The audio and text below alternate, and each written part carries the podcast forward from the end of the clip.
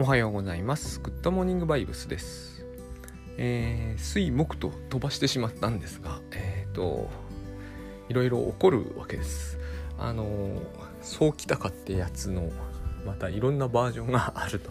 現実というのはつくづくいろいろ起こります。あのですね、えー、まあ今日の題とちょっと絡むんですが、なんつうんですかね、こう、時間に関するイリュージョンっていうのは、久しぶりにこう壮大だなっていうのを痛感させられる、まあ、出来事それ自体は私とは、えーすごく関係あるんだけど何の関係もないようなまあ事件って概してこういうもんですけどもまあ投稿犯に関することなんですね。そういうこううんまあ時間にまつわるみんなが、えー信じていること実態はないんですけどねこの実態がないっていうのは本当にミソだと思いますね。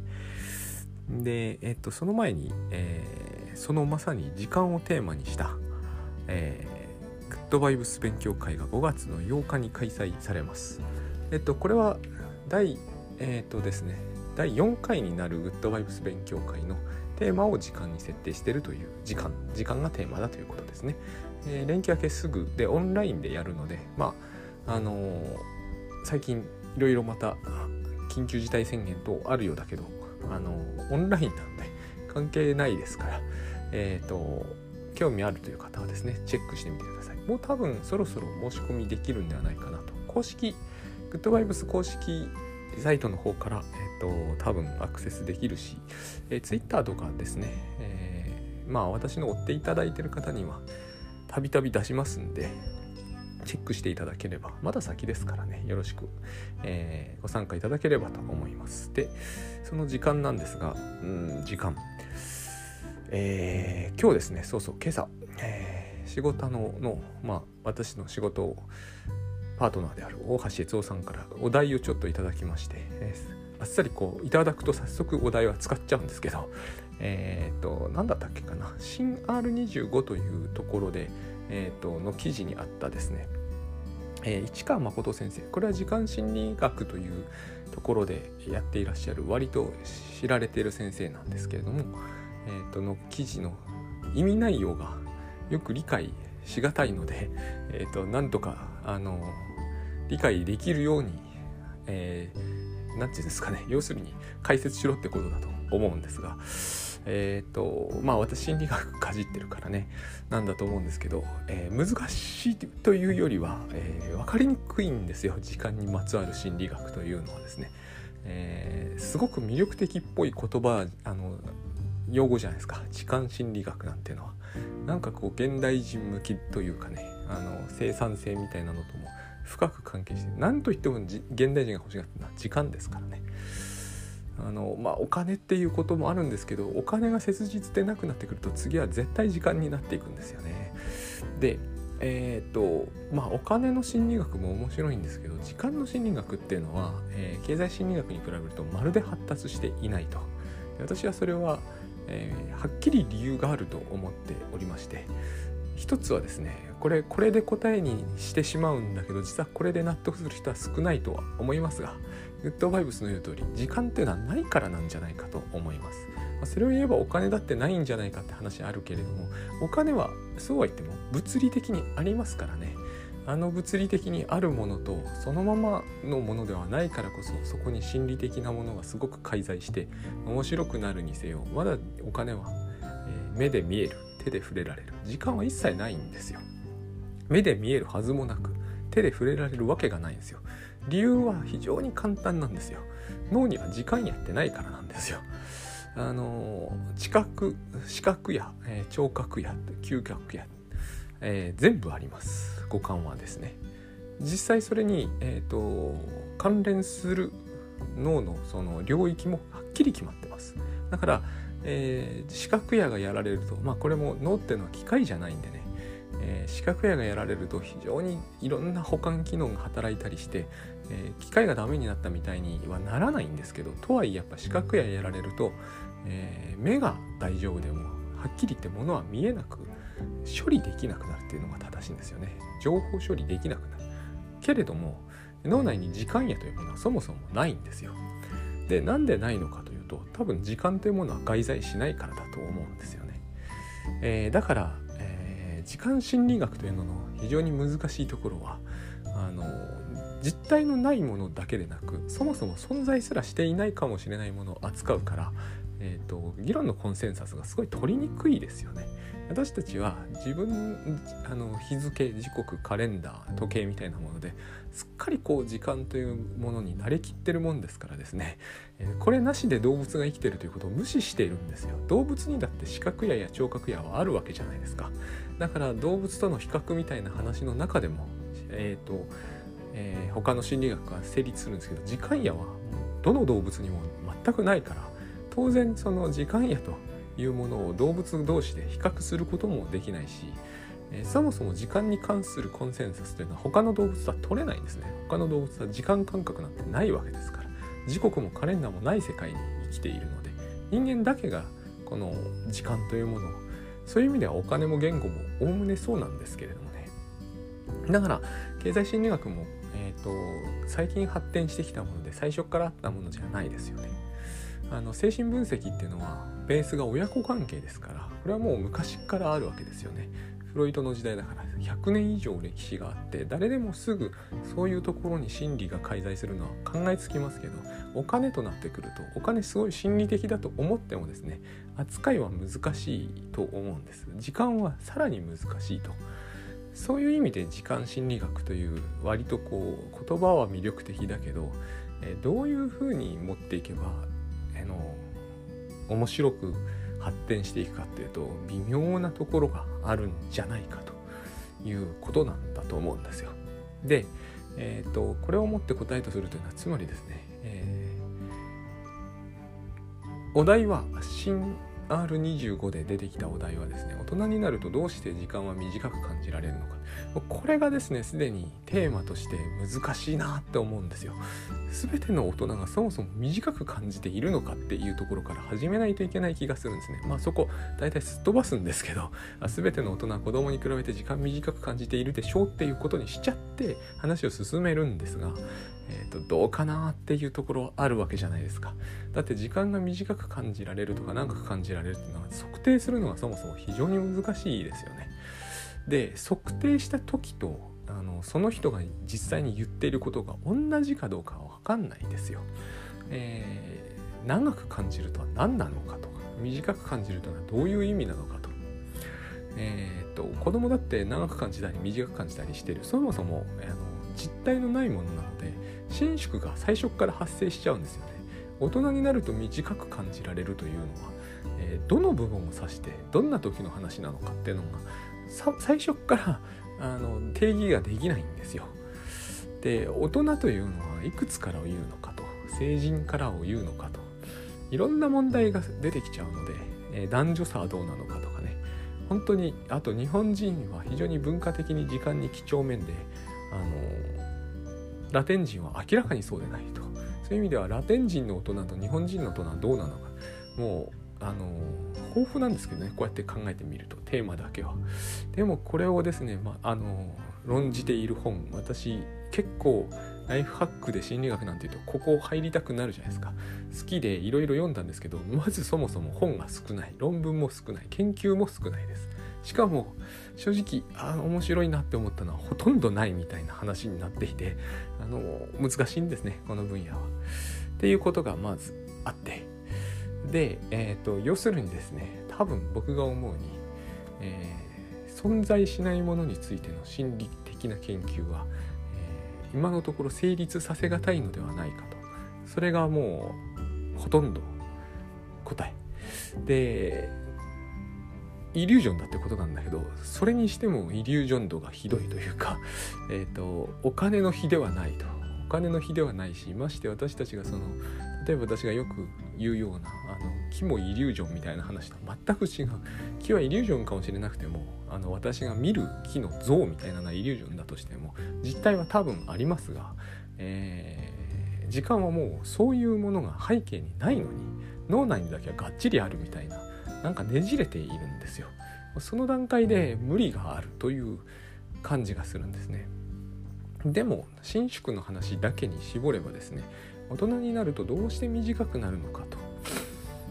これはですね僕が思うに退屈することが許されていないからだと思ってます、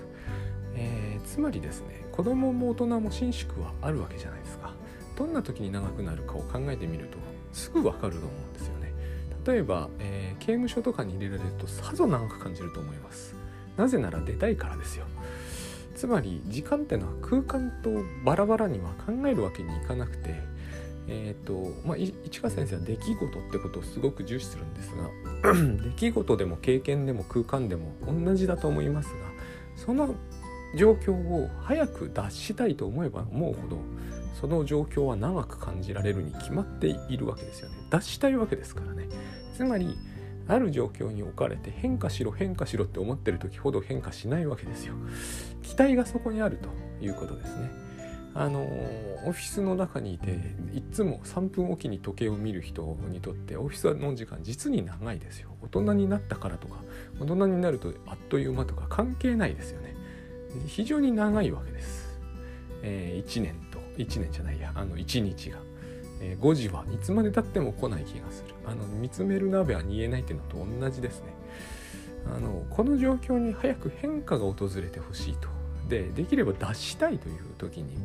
時間は長く感じられるわけですね。逆が全くそうでなんか楽しい時間すぐ過ぎ去るそれは当然なんですよ。なぜならその状況がいつまでも続いていてほしいと思うからいつ終わっても早すぎるわけですよね。あのさっきと全く逆で刑務所と全く逆でディズニーランドと刑務所を考えてみればすぐ答えはある意味出るかなと思うんですよね。ディズニーランドは、一瞬で終わる。なぜならばその状況に長くいたいから。ここで当然ですけれども個人差があるわけじゃないですか。いやディズニーランドだって結構自分には苦痛だって人にとっては長いはずなんですよあれ。つまり、えーと、期待がそこにあるかないかは大きいということですね。で何を期待してるかそこから出たいのかそこにいたいのかと。だから空間と,、えーと、切り離して考えるのはあんまり意味ないと思うんです。これ一つとってもですね私たちは時間というものを単独で考えることはできなくて必ずそこには空間と経験と出来事が介在してしまってる。つまり時間やがないんですよね。空間に関する、え、視覚や大体視覚やですけれどもね視覚やとか触覚やとかそういうものが全てなんですよ。楽しい時間はすぐ過ぎる。当然なんですよ。でえっ、ー、と苦しい時間でもすぐ過ぎることはしかしありますね、えー、例えば仕事が大量にあり締め切りが迫って同じなんですよね何を期待してるかによるんですえっ、ー、とこの時間が早く来てしまっては困るという時間は早く来ちゃうわけですよ。あのこれを、えーと、時間心理学ではしばしば、えー、枠の中に入れる荷物が多すぎるみたいな表現するんですけどあの状況が限定されすぎていて意味があんまりないかなっていう気もします。確かに枠の中に出来事いっぱい詰め込むとその時間早く過ぎる気がしますが、えーとその枠を動かせるのかどうかも大きな問題ですからね。例えば5時絶対5時って5時以降になったらアウトだっていう時はかなり早く過ぎるでしょうけど5時なんだけれども7時までは許されるみたいなのってあるじゃないですか。仕事では往々にしてある。枠を拡張できるかどうかによって感じ方がガラッと変わっていっちゃうのでぱりそこを厳密に設定しようとしてもですねまあ実験心理学ではしばしばここどの程度厳密性を持つかと。で厳密性を持てば持つほど生活から日常生活から遠のくみたいなそういう話もありますが要するになんで時間が早く過ぎるのかというとその状況が、えー、早く過ぎ去ってほしいのか早く過ぎ去ってほしいんだけれども早く過ぎ去っては困るのかあるいはこういつまでも過ぎ去らないでほしいのかそれによって、大きく違ってきて当然かなと期待する内容によってですねその空間から出たいか痛いかえーと、痛くないんだけれどもその空間にいなければならないかその辺で判断されるのところが大きいはずです。で、えー、大人になるとっていう話はちょっとこれとはしかも違ってる気がするんですよ。えーと、この辺が多分市川先生がおっしゃってるところだと思うんですが大人になると、えー、結局時間って何によって私たちが測ってるかというと記憶以外は考えられないだと思います、え時間って記憶なんだと思うんですよね、えー、だから未来の時間はすっごい適当になってしまうと思うんです。過去の時間ならまだしも、えー、あのこの時間帯は長かった感じがするとかまあそれも相当怪しいもんですけど例えば先日あの倉園慶三さんと一緒に、えー、動画を撮った時に矢部さんとお話ししたんですけど、えー、小学校時代長く感じたと。これも絶対個人差はあると思うんですけど私も全く同意だったんですよ。小学校というのは長く感じる。なんでか。えー、記憶がそうなんですけれどもだって今から振り返っての話ですからあれ。長く感じた気がしてるだけですからね。で長く感じた気がしてる理由をよくよく考えてみるとやっぱりですね経験不足に尽きると思うんです。経験不足というのはどういうことかというとこれから何が起こるかわからんという状態が続くんですよ小学生というものは。あの中学生になってみると結局のところ学校生活というものは何かの焼き直しに過ぎないということがもうだいぶ分かってくるわけだからあの特にちゃんと小学校では過ごしておくとですね中中学高校というのは要するにその発展系でしかないようにないようなものだから、えー、分かるんですよね。なんとか祭とかなんとか会とか音楽会とか運動会とか あと授業があってそんなにバリエーションはないでも小学校1年生にとってはさっぱり分かんないわけでだから次に何が起こるかがさっぱり分かんないという、まあ、期待と不安が絶え間なく入り混じっているとですねやっぱりそこに使われてる精神エネルギーはでかいですよね。あとはその人がその子がどんな小学校生活を経験したかですよね。すごい楽しければですね期待と不安の中でも期待の方が優先になっていくからまだしもですが、えー、っと結構いじめられたとかきつい思いをした人はですね期待と不安の不安がどんどんどんどん増幅する中で6年間を過ごすから長いで一体いつになったら終わるんだっていうことになるわけですよね。勉強が得意かどうかも大きく左右すると思いますね。小1小2の頃はまあいいでしょうけれどもでも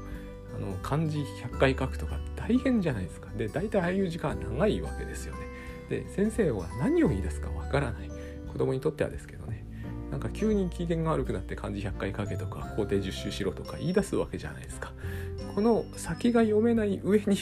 いきなり大きな苦痛がやってくる恐れがあるという時に私たちはその経験を長いもんだと感じるのは当然だと思うんですよ。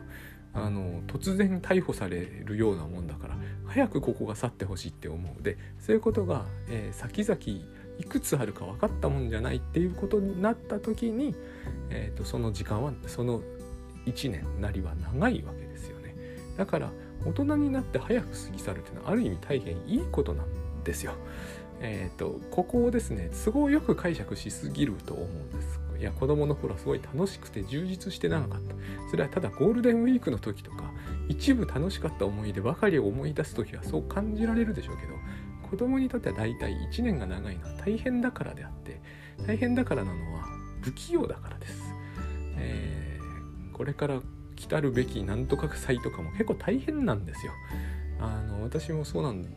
経験したんですけど劇の練習とかするじゃないですか。ちょっとふざけてて先生にボコボコ殴られてる子っていました。昔は本当にいたんですよ。結構だから劇の練習とかも油断ならないわけですよね。今絶対そういうこと絶対と言わないにしてもないじゃないですか。そしてあったら結構大変ですよね。えーと、会社のこうなんとかイベントちょっとうまくいかないからって上司がこうなんかボクシングの相手みたいにして一方的に殴られるとかまずないと思うんですよね。訴えられますよね。だからそういうとてつもないことは起きない。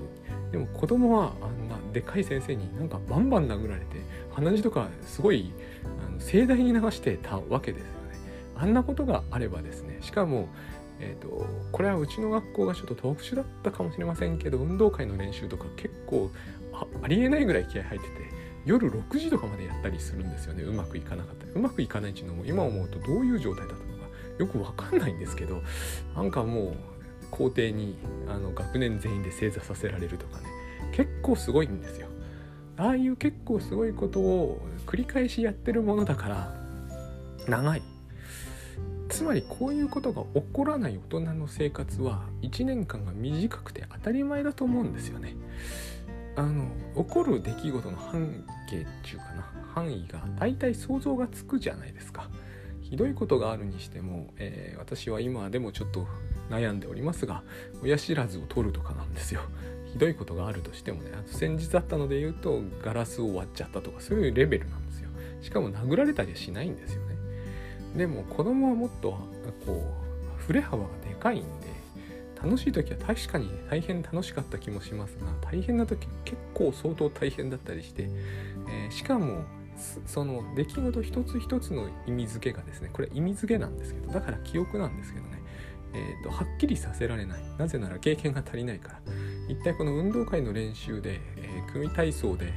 えーと、なんか寒いのに半分裸みたいにさせられてなんかこうタオルとか巻いてるこれは何なのかというのは結構子供には最初の体験だった時は特にですねよくわからないですね。えーと、これがこ所詮これはこういう意味なんだというふうに簡単に意味付けることができればですね、えーと、そこに投入されるエネルギー量は当然節約されるので、えーと、そんなに大変じゃなくなっていきますよね。大人ってなんだ全ての出来事をある程度そうやって処理しているから1年に起きる出来事がさほどのインパクトを持たないので当然1年は短くなるわけです。これある意味グッドバイブスとかなり逆のことを言ってるんですけれどもつまりグッドバイブス的に言うこう現実の解像度を上げるということの全く逆のことを私たちは意味付けということによってやるんですよ。なぜななぜそういうことをするかというと大変だからですよ。子供は大変じゃないですか。あの解像度高いですからね。そして一つ一つの出来事の意味はとても、えー、はっきりしないものばかりに。だから、えーと、1年は長いわけですよね。そういうことでしかないと思います。しかし1日という単位で取ってみると大人の方がしばしば長いし逆にあっという間というのも、えー、楽しいからとは限りません。さっきも言った通り、えー、9時5時の中にぎゅうぎゅう詰めになってるとまあ割とあっという間ですよね9時5時は。ただしそれは大変です。ディズニーランドにいるわけじゃないですから。ディズニーランドだって、えーとやろうと思えばそういう形にしようと思えば大変ですよね。あの園内全アトラクションを回るとかいう計画を立てたら、えー、ただただあっという間だけじゃなくてあっという間の2乗みたいになってしかもすげえ疲れますよね。だからそういうことはありうるわけですよね。楽しいから一瞬で過ぎ去るとか、えー、そう単純なものではないと思いますね。でえっとですね最後にそもそもこの水木がスキップし今日もちょっと違うところで収録しているわけですけど要はあの時間というのはですね、えー、実体がないなとつくづく今回思ったのは、えー、まあ要するに娘がですね、えー、学校に行く時間が狭いというか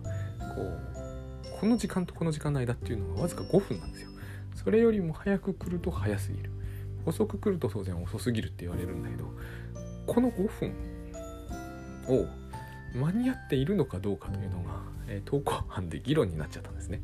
でお母さんはまあ心配しますよね間に合わない。でうちの子はまあ一応班長なんで登校班では。でもまあいろいろ頑張ってるわけですよ。途中にある銀行の時計みたいなのをチェックして、えー、このペースだとこの5分の内に入れると。子供の大きな問題は誰も時計をしてないと。で時計は学校で禁じられているから分かんないわけですよ。でかつ、まあ、もちろんスマホも持ってないと。で一回も持って歩いたことがないので一体どのくらいの時間が厳密にかかるのかというのもわからないわけですね。ペースも一切読めないと。しかも、え、自分のペースでは歩けないんですよ。登校班だから、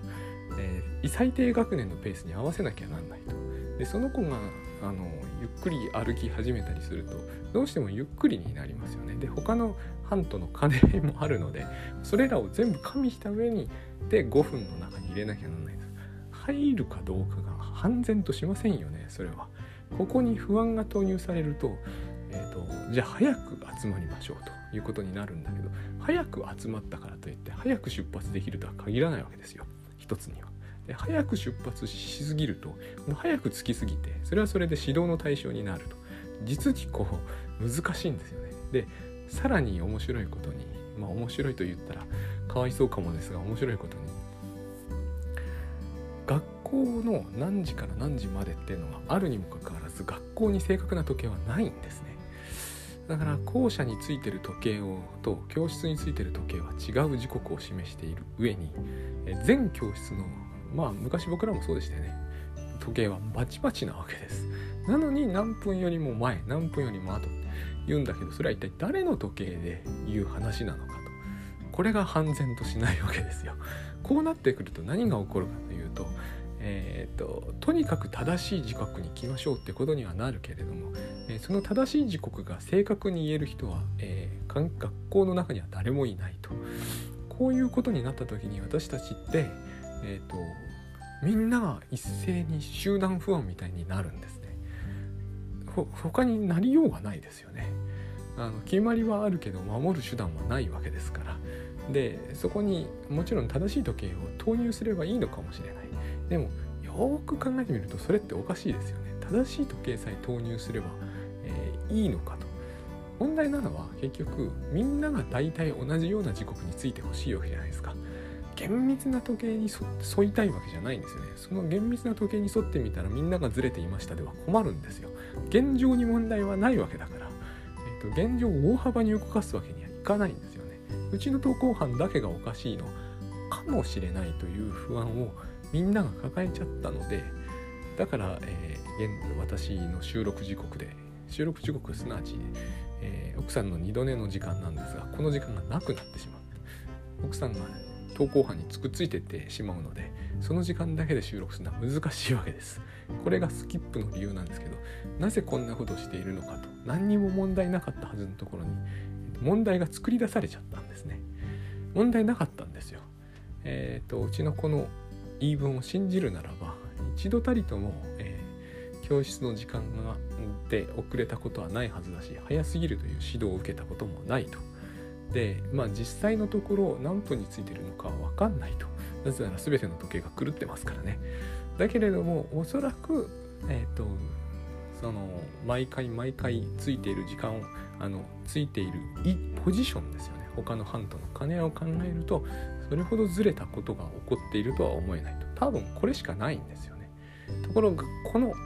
かなり曖昧な曖昧にしか定義できないけど曖昧な状態に不安になったので払拭する手段がないわけですね。だから何が起こったかというとみんなで集まって、えーと、早く出ましょうということを言って、えーと、みんなが早く出ているということを確認すると。ただしそれには私が思うにですよ。これを言うと怒られるんだけど私が思うにこれには何の意味もないんですよ。なぜなら早く出ればいいってもんじゃないからですよね。早くつけばいいんだったらまだだいぶ話が分かりやすいんだけど今結構難しい時代でして私の時代より難しいなと思うのはこの辺で。早くつきすぎればつきすぎたで管理しきれないというか安全を確実なものにできないから問題で門を開けてる時間も決まってるので。まあこの決まってるってじゃあ誰が決めてるんだって。つまり誰がどの時計で測ってるんだって話になるんですけどね。でも入れてるってことはいいってことなんですよ逆に言うと。えー、どの人の腕時計でやってもいいわけですからね。つまりこういうことは起こるんですよね、えー、現実ならなんとかなるのかもしれないし、えー、現実というのは驚くようなことが起こるというふうにも言えますし、えー、みんながイリュージョンを見てるとも言えます。いや正しい時計あるだろうって言われるかもしれませんけど問題なのは正しい時計じゃないんですよね。正しい時計に沿って動くことが全てであればえ全校生徒がそうしなければならないけどそうはしないじゃないですか。今不安にとらわれたのはうちの投稿班だけなのでこれにこの問題に沿って正しい時計を投入して全校生徒の動きを変更することは実質的には不可能ですよね。だから全校生徒の動きに合わせなきゃなんない。でそれは時計によってるとは言い切れない。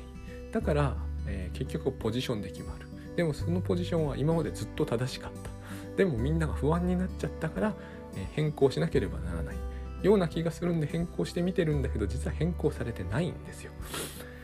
という流れが今回、えー、出来事が起こりましていやーすごいなイリュージョンってすごいなっていうふうに思ったわけです。まあその煽りを食らってですね私はこのグッドモーニングワイブスのあの収録場所と時間が今変更余儀なくされてる多分元に戻ると思ってますけれども水木スキップしたなそういう事情によったりします。